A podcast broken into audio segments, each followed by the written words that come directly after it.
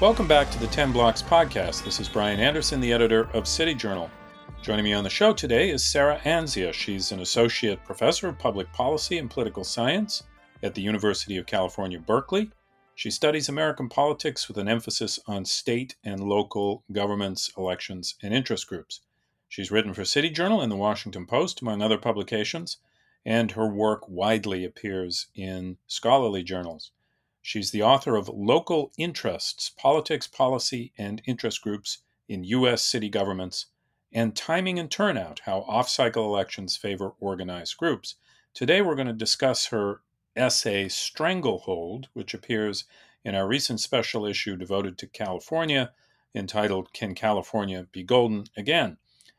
And her essay examines the power that public employee unions hold over California's municipalities and some of the consequences of that. So, Sarah, thanks very much for coming on 10 Blocks. Thanks so much for having me. It's a pleasure. Uh, so, many California cities and school districts, as you note in your essay, spend uh, more than they receive in revenue.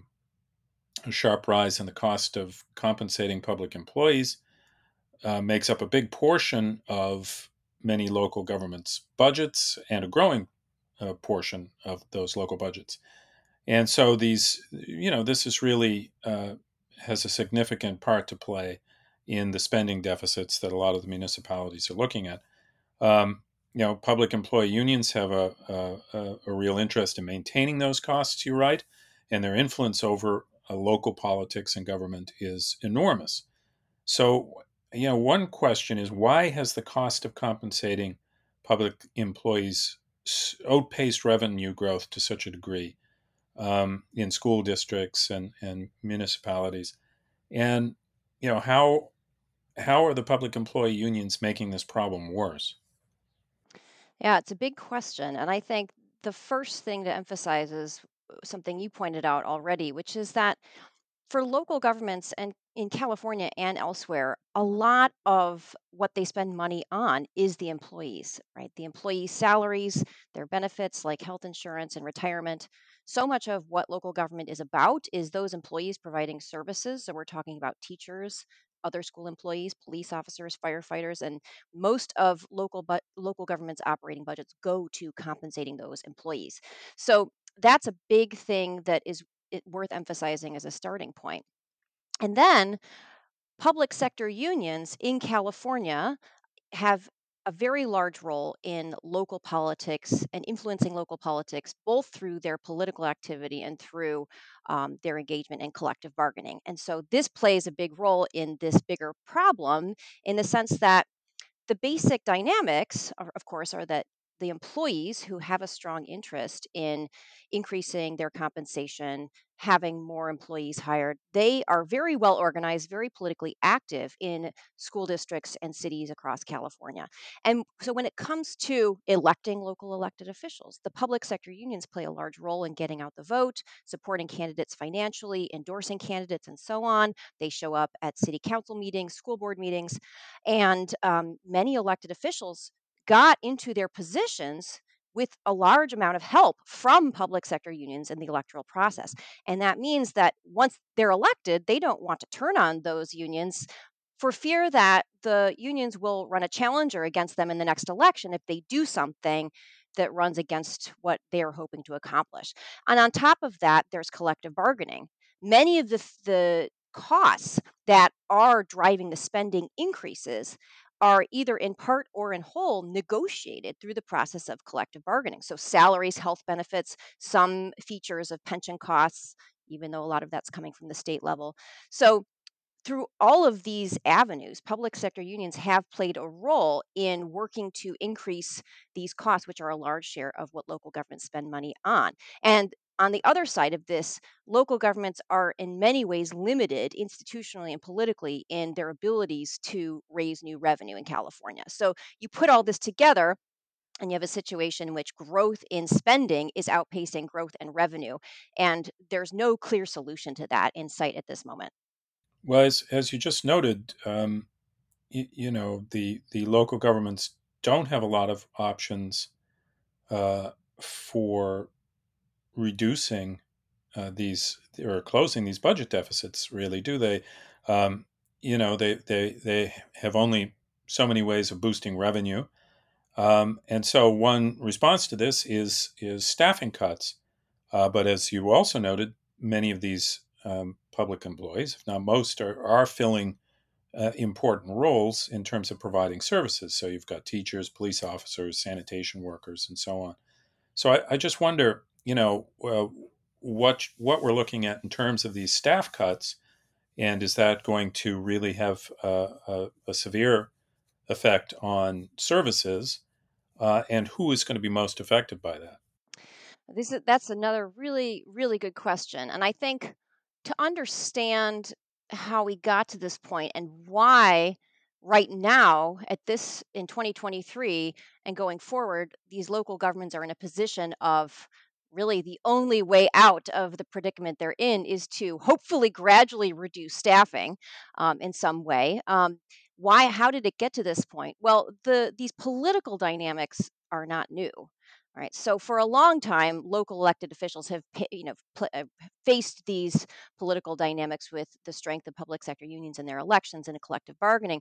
Of course getting elected is one thing get you know being in charge of governing is another. You have to balance the budget. It's hard to increase revenue. So how did how did local officials manage this for a long time?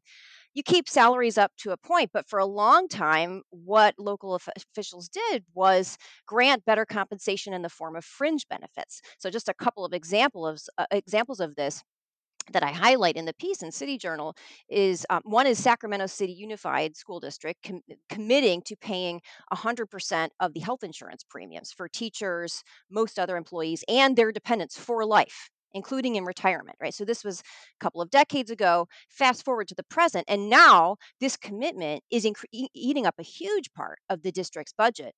But any changes to that provision have to be negotiated which means the employees unions have to agree to those changes. Well, that hasn't been possible yet in that situation. Growth in this kind of spending is on autopilot. It keeps going until there's an agreement to change it.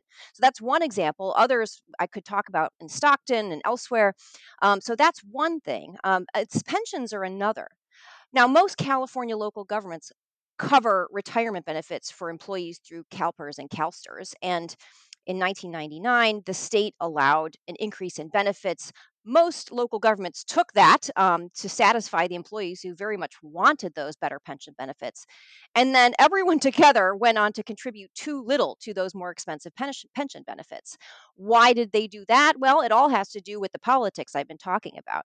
Pen- uh, pensions for a long time seemed appealing because you could grant better benefits and not pay for them for a while and score the political points for doing it. But not pay the costs right away. Well, now the bill is due, and what's happening to local governments is they're facing increased contribution requirements. And that's a huge part of what's driving the spending growth side of local government structural deficits. So your question as to how why how and why is this leading local governments to reduce staffing and what is that going to mean for service provision? Well, you start to think about what are the options? What could they do in response? One thing they could do would be to increase revenue, but that's very hard to do in California. They, there's Prop 13, which constrains property taxes. To increase other taxes like the sales and use tax, you have to have an election and get approval from the local electorate. Sometimes those rates are capped by the state. So local governments have taken this route when they can, but even then, when it, they do, it doesn't solve the whole problem. So another other options are you don't agree to um, salary increases or you try to reduce fringe benefits, well, that's going to possibly lead you into a situation where you're facing a bargaining impasse, possibly a strike. Then you have real immediate shutdowns of services. That is not appealing to anyone. So, what happens instead? In, given that pension costs are mostly at this point out of their control for the moment, right? Because uh, a lot of that's coming down to them from the state raising revenue is hard. Um, you're facing strikes if you don't increase salaries enough, potentially. So, what do they do? they say, well, we could just try to lower employment levels, not by laying people off usually, but instead gradually. You freeze positions and then eliminate them, or you eliminate vacant positions. So the number of police officers over time goes down, or the number of instructional aides and guidance counselors in school districts goes down.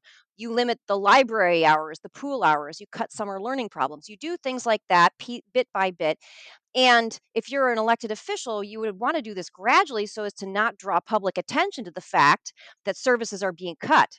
But now we're at a point where, in some places, things are bad enough and these changes are sufficiently large that people start to take notice. And that is not going to get positive public attention from the unions or anybody else, right? So, that what they're facing, many places are facing now, is um, Stockton, the size of the police force is way down uh, from what many con- would consider to be optimal. And part of that is increased difficulty of recruiting people to the job and retaining them. Part of it is the budgetary challenges I'm talking about.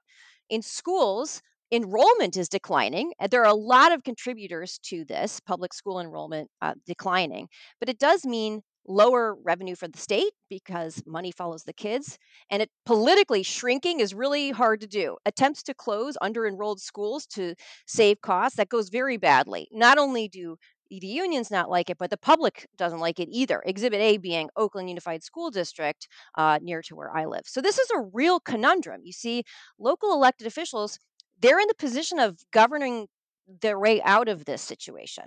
Um, and a lot of these costs are on autopilot. They are going to increase, and the ones that they could change, they have a very, very difficult time politically doing. So, what they do, sort of the path, not the path of least resistance, but the most politically appealing path is to try to slowly reduce the number of employees to cut costs in that way and not try to reduce or not sufficiently increase compensation costs for those who are already employed by the city or the school district. This is a real, real challenge facing California local governments. It, it sure is. Now, you know, uh, you also write in this essay about what, what you might call uh, budget denialism, uh, which is, has been pretty extensive, although it's getting harder to deny these these um, huge deficits. Uh, municipalities, school districts, you know, they've they've passed uh, unbalanced budgets regularly. Many officials who push for spending cuts are, you know, have been denounced as alarmists or just ignored. Um, and you know, local governments that do that are starting to acknowledge their their precarious fiscal situation are often trying to issue debt, right, such as uh, pension obligation bonds, uh, or relying, you know, they were relying for a time on on the temporary COVID funding. Um, why, in your view, are those tactics unsound? Um, and you know, are there other options here for uh, reducing some of these deficits? Whether the you know uh, contracting out services to the private sector, doing something like that? Or is that just going to create a lot of political opposition? Well, I think one of the things I'm struggling with is it doesn't appear to me that there are obvious solutions that would be politically feasible for given the incentives and constraints many local governing officials face. So you're right that one thing that has happened, you start to see patterns and how people react uh, when a local official says, We have a real problem, we have a real challenge here. And here's what's driving it. People will come to the city council meeting, the school board meeting, or the negotiation and say, You're making this up. You're fabricating a crisis. This is a phony crisis. So to pretend denialism is all over in American politics, all over the place in American politics right now. And this is one example at the local level, denying that there are these structural deficits. Then um, another one, as you've mentioned, is for pension costs, which is a huge driver of the cost increases one thing that many California local California local governments have done is issue pension obligation bonds, which is basically um, you know t- issue taking what they do is they issue the bonds they take the revenue from the bonds they dump it into make use their that to make their pension contributions and hope that um, the interest that they earn is greater than the interest they're paying on the bonds right? So the, that could possibly work out. I, there are a few local governments which are sort of the poster children of that not working out and, and then you end up in a situation that's worse than the one you started in. So um, but California, that has been a very popular way of uh, local officials sorting out the predicament they're in. And then the COVID relief funds. This is one is the thing is this is going to end whether people like it or not. It, it was really appealing last year, the year before that, to say, look, local governments, you are flush with cash. You have the money. You can give us this big salary increase. You can do what we're asking you to do. There, you you are fabricating the crisis because look at all the funding you have. But the thing is that funding is one-time funding. These deficits, the, the projections in spending and revenue, go are projected to continue into the future. So talk about root causes. Saying use these COVID relief funds to plug holes in your deficit. Well, that did it for a couple of years, and many local governments in California use that money to plug holes in their deficits. But that's going to end very soon, and then you still have the same problem to start with. So the challenge is that if you are a local official who says, we need to get serious about this.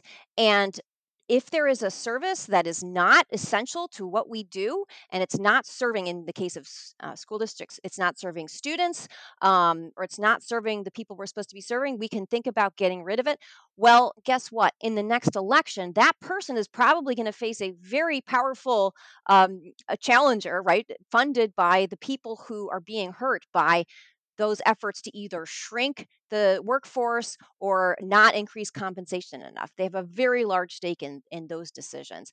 Who, but then on the flip side of this, who is affected when services get cut?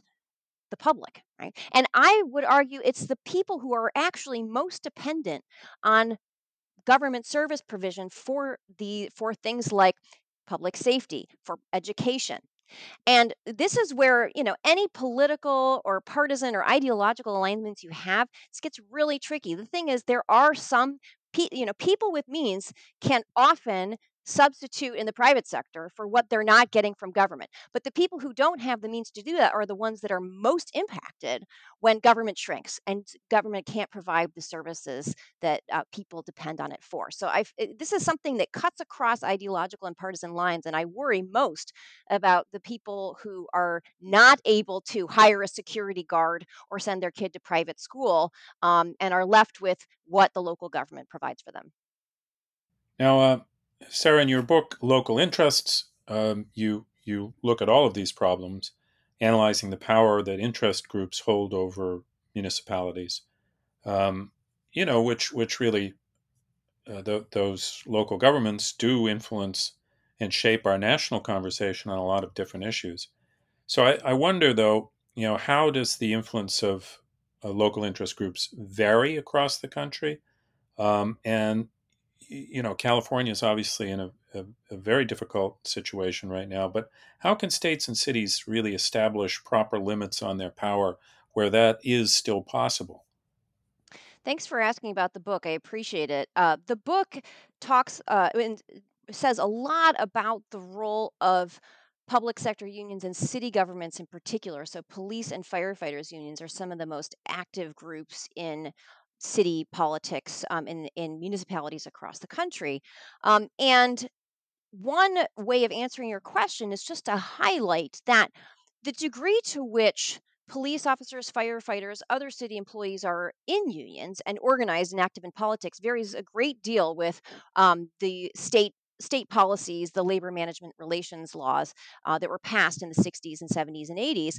Um, so, in a state like South Carolina, you have a very different labor dynamic than you do in a place like California. California, however, in this way is not all that different from other states uh, like New York, like Illinois, um, that require that local governments whose employees elect to form a union, they have to negotiate in good faith in faith with those unions. So you see similarities across states that have these mandatory collective bargaining laws and the degree to which unions are uh, have high membership rates and the degree to which those folks are very active in local politics, where it's going to be quite different in places like South Carolina, where those laws are not in place from the 60s, 70s, and 80s.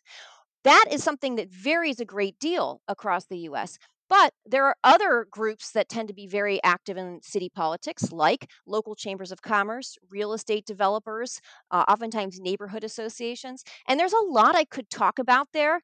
Um, but one thing I will stress is that the the kinds of local issues, policy issues on which chambers of commerce, real estate developers, uh, and neighborhood associations get involved are often very different from the kinds of issues on which police officers, firefighters, and public sector unions get involved. So sometimes I think we have the wrong perception that if you have all of these groups active in a single city, that they're fighting one another, or that they that is a, a source of conflict and they're they're directly opposing one another on policies they care about. That's often not the right picture to have.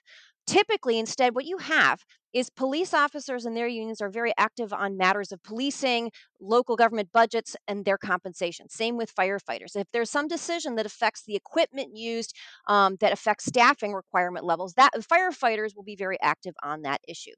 You won't see real estate developers involved in those kinds of decisions. However, when it comes to housing, tax abatement, things of that sort, those kinds of decisions, land use, very much so get neighborhood associations, uh, chambers of commerce, and local businesses involved, um, and real estate developers. So, in some ways, it's a much more fragmented sense of feel of politics at the local level in most places than you would expect, given what we know about conflict and partisanship and ideology and national politics or even state politics. Well, it's it's a tremendously interesting book. Uh, it's called Local Interests, um, and uh, we've been talking with Sarah Anzia. She's she's also written this uh, wonderful story, very informative, called Stranglehold, uh, in our special issue on California. So I, I, just wanted to thank you again for coming on uh, Ten Blocks. Uh, don't forget to check out her piece on the City Journal website. It's www.city-journal.org. We'll link to her author page in the description, and she's also on Twitter at Sarah Anzia. Uh, you can also find City Journal on Twitter at City Journal and on Instagram at City Journal underscore MI. And as I always say, if you like what you've heard on today's uh, podcast, please give us a nice rating on iTunes. Sarah, thanks very, very much. Thank you, Brian. Thanks for joining us for the weekly 10 Blocks podcast featuring urban policy and cultural commentary with City Journal editors, contributors, and special guests.